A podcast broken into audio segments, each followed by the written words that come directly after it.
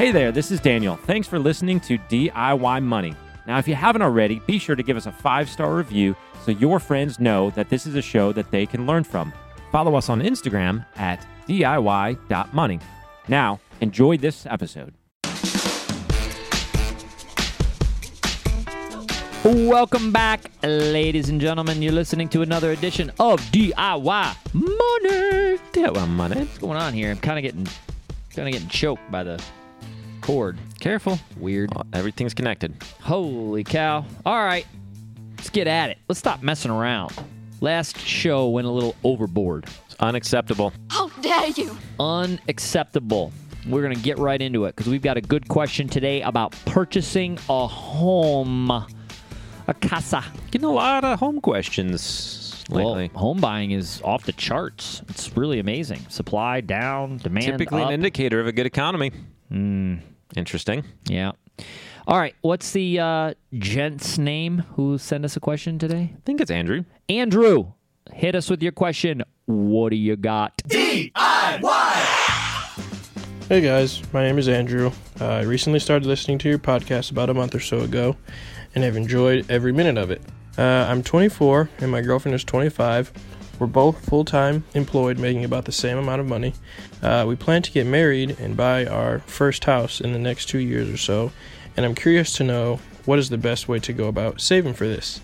We both have 401ks with relatively low amounts in them, but enough for a down payment towards a house. However, I do bring about 90% of the financial burden to the relationship with student loans. Uh, and currently, I pay well over the minimum amount just to consolidate them and uh, reduce the amount of interest that I pay over time. So, my question is do you recommend saving for the wedding and the down payment on a house as opposed to quickly paying off student debt? Or do you recommend um, using our 401ks as a down payment on our first home? Thanks again. Okay, great question. And Andrew, I hope it's not been too long that this has been sitting in the queue. I, I went back, it's probably been a couple months. Uh, and the reason I say that is I need you to slow your roll. You got to chill, man. Slow down there, buckaroo. You're trying to do way too much too soon. Just getting married and buying houses and I mean, Stuff. yeah. So I know. I I always wonder what my initial answer sparks in someone. Like when I'm in, the, you know, when I'm in uh, a meeting, I can see if I say something that you know is pretty straightforward. Now, oh, hey, oh, no, they don't like that. But so Andrew, let me explain for a second. Here's what I heard. Um, you're getting married. You uh, have a lot of student loan debt. Uh, 90% of the debt in the relationship is yours. You didn't mention her student loan, so I'm assuming maybe it's car, or something along those lines.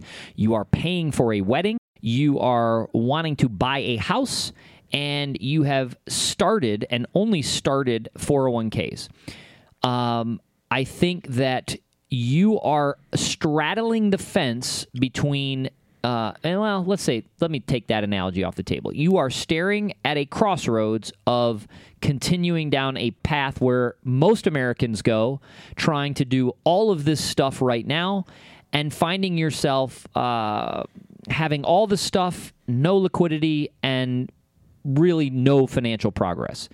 So I'll let Daniel address more about the house thing since he's renting right now, but I think you compartmentalize this into the following. You continue to contribute to the 401ks, saving for retirement, hopefully getting a company match. That is the basis of any long term financial planning, uh, wealth development stage that you're in. Number two, continue to aggressively pay down any and all debt. In this particular instance, you mentioned student loan. If there's something else, I'm not so sure that the aggressive payment needs to go to the 90% bulk payment uh, of debt. And why not get rid of that other 10% that your girlfriend is bringing to the to the relationship? Uh, and so, if you haven't already commingled your finances, assuming you're engaged, it's a great time to do so and start the debt snowball process of looking and saying, okay, even though this interest rate is better on my student or, or higher on my student loans, maybe it's not, we're going to aggressively pay off this smaller debt to then ultimately snowball that amount um, onto the bigger debt. However, if you are planning for a wedding and you are paying any ancillary money towards debt, I think you dial that back and start saving and putting money aside for this wedding. As someone who's been married now 17 years, Daniel can also attest to a, a, a long marriage in, in his world. Keep the wedding simple and cheap. I tell you right now, uh, you're not going to. I mean, and this is where compromise comes in with your spouse. Maybe she's not on board with that, but the the cheaper uh, the wedding, the better for you. Okay, so I'll just leave that right there. But the reality is, you've got some hurdles to overcome well before you buy a home. And I am not, not an advocate of borrowing from your 401k. And I will stress borrowing because if you think it's withdrawing and then ta- paying the taxes and the penalty, that's crazy. Borrowing from your 401k for a down payment on a home, unless there's just some ridiculous, and do not tell me it's this ridiculous, unbelievable offer because it's down the street next to the greatest school district in the world and, you know, it's never going to be available again. That's crazy. So, again, I think you just slow your roll and take these one at a time. And if it's years before you buy your first house, who cares? It's okay. It's not. It's no longer are we in this world of well, I'm throwing money away to rent. No, you're not. You're you're you're being prudent with your resources, tackling the DIY steps, and setting yourself up for future success. Daniel. Well, the mortgage loan getting harder to pay. I just stopped writing the checks anyway. Yeah, I would say I'm I, like you uh, against sort of taking money out of the 401k uh, as far as doing the down payment there. There's just not a lot of benefit that, for that. You, you set aside a goal of having money saved for retirement, so let that be your retirement funds and continue to contribute uh, and pay down your debt. As far as you know, home buying versus renting, I mean, I might be biased because we're renting right now, and there's aspects of it we really like. There's aspects of it we don't like. Um, but there's aspects of it that are nice. The fact that we don't uh, have to pay as much for you know maintenance and you know making the home look as pretty and, and stuff like that that we you know would if we own the house. But here at your ages, what I would say is you know get your financial life sorted out and then make a very sober decision someday on home ownership with no debt in the picture. Set set yourself up really well, save for a down payment, and you will unfortunately in doing that look differently from everybody else around you, your circle of friends, etc., who buy homes early on and do all those shenanigans. But you'll probably have a much better financial life behind the scenes. And that's really important because then you'll probably be able to get the house that you hopefully want. Um, you'll be able to afford the maintenance and upkeep on it, and so forth. So um, it's not doesn't just come down to the mortgages and so forth. Now, uh, real estate is pretty local. Uh, in some places, it might benefit you significantly more to own than to rent. And in some places, if you do the math, renting is a far better equation than owning. Uh, the reason we're renting right now is is in our area. When we looked and we sold our previous house, uh, we could get a rental, uh, and the monthly rent equated to about the you know the the mortgage and, and taxes and insurance uh, if we had bought and so we were basically getting free maintenance uh, and so forth, uh, and just sacrificing a bit of equity and so forth. So uh, if you do the math, you know, it depends on your locality, depends on your situation.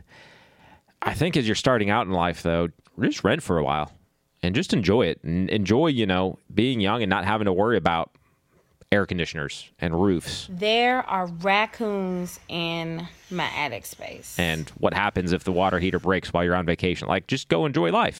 But probably more importantly is figure out what enjoying life means to you guys and make sure that your financial life and your actual life reflect those values.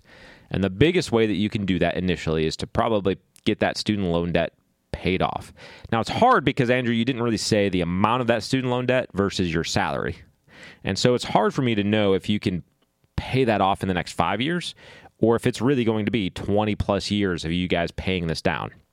And that would potentially make a difference on the strategy. Like if I were sitting down and, and actually working with you, that would that would make a difference for me on, on how we navigate that and look at that because you're going to have these two competing uh, values at some point: buying a house versus paying down the student loan debt. Well, if the value of that makes a difference for if me. Mm-hmm. it's really long term, let's say it's 20 30 years, you you would advise then you know, if you get past the wedding, you've not incurred any more debt, you've got mm-hmm. your emergency fund, you've got your, you know, fast cash, you're paying this student loan debt, you're continuing to contribute to your 401k. Now start saving for your down payment, right? Yeah, I might. Uh, I'm. I might be more inclined to do them in tandem if that student loan debt is massive and just Right. going to be there for a while. If it's like we could really hustle and pay this off in five years Pay it off. and be debt free before we're 30, but you know, and be renting and then set ourselves up for a two to three year hustle to then get a mortgage, you know, have a down payment. Get, like that's way better to me because now you're moving into a house without debt. So those nuances would would make a difference uh, if you're looking at. So while you're bringing in 90% of the debt, 90% of the debt could be twenty thousand dollars, or it could be eighty, ninety thousand dollars. You know, what your your guys' salary is makes a big difference there. So I think what it boils down to, what I hear you say, and what we try to relay on this podcast is try very, very hard, Andrew, to take the emotion out of it and look at the numbers. And the reason is the emotion will fade. The, the emotion will will be gone. I mean, you could buy a home and be like, "Wow, we're homeowners. This is amazing." And then your HVAC is going to go out and you're going to go, holy crap, we're homeowners. I'm responsible to pay this, you know, X number of thousands of dollars, et cetera. And you're going to get tax bill and you're going to get, you know, insurance, you know, all the things that come along with it. So that's going to fade very quickly, this, this wonderful I'm a homeowner idea. Um, but, but the data will not, the, the numbers will not. And again, this is from experience. I, I can tell you while my wife and I bought a $55,000 or whatever it was starter home, if they weren't available like they're not now, uh, we would have rented. There's no question in my mind. We would have rented. And we probably would have rented, uh, you know, something really cheap, like in a duplex or a quadplex. You know, I, I mean, we wouldn't have gone out to the best apartment complex or rented an entire home. You know, we this was pre kids, so I mean, we would have been really, really cheap because our priority was pay down debt.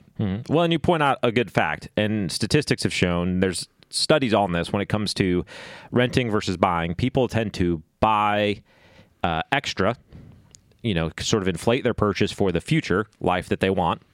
And when they rent, they tend to rent uh, at or under their current needs because uh, they're, you know, thinking of it as a short term solution to get towards that buying. So uh, rarely do you see people go, "Yeah, we're just married, we don't have kids yet, so we're going to rent a four bedroom house in the suburbs." They go, "No, we're going to rent the one bedroom apartment that's like 700 square feet, and we're going to scrap and get by."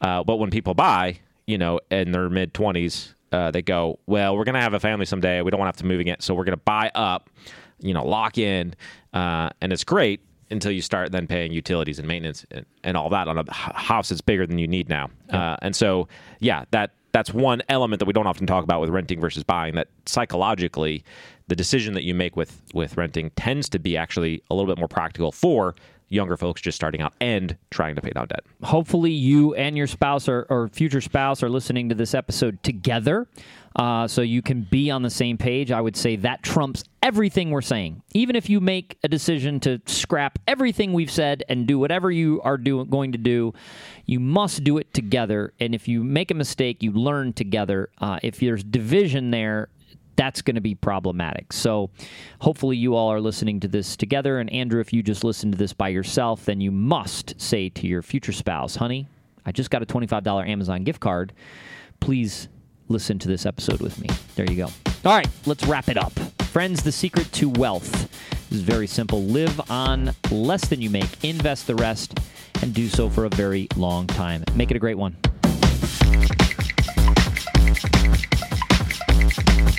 Thanks for listening to this episode of the show. If you want content delivered to you regularly, be sure to follow us on Instagram at DIY.money. And if you want your question aired on the show, be sure to send that to us and you'll get a $25 Amazon gift card. This show is for entertainment and educational purposes only and is not intended as personal financial advice. Before making any financial decision, please do your homework and consult a financial advisor as needed.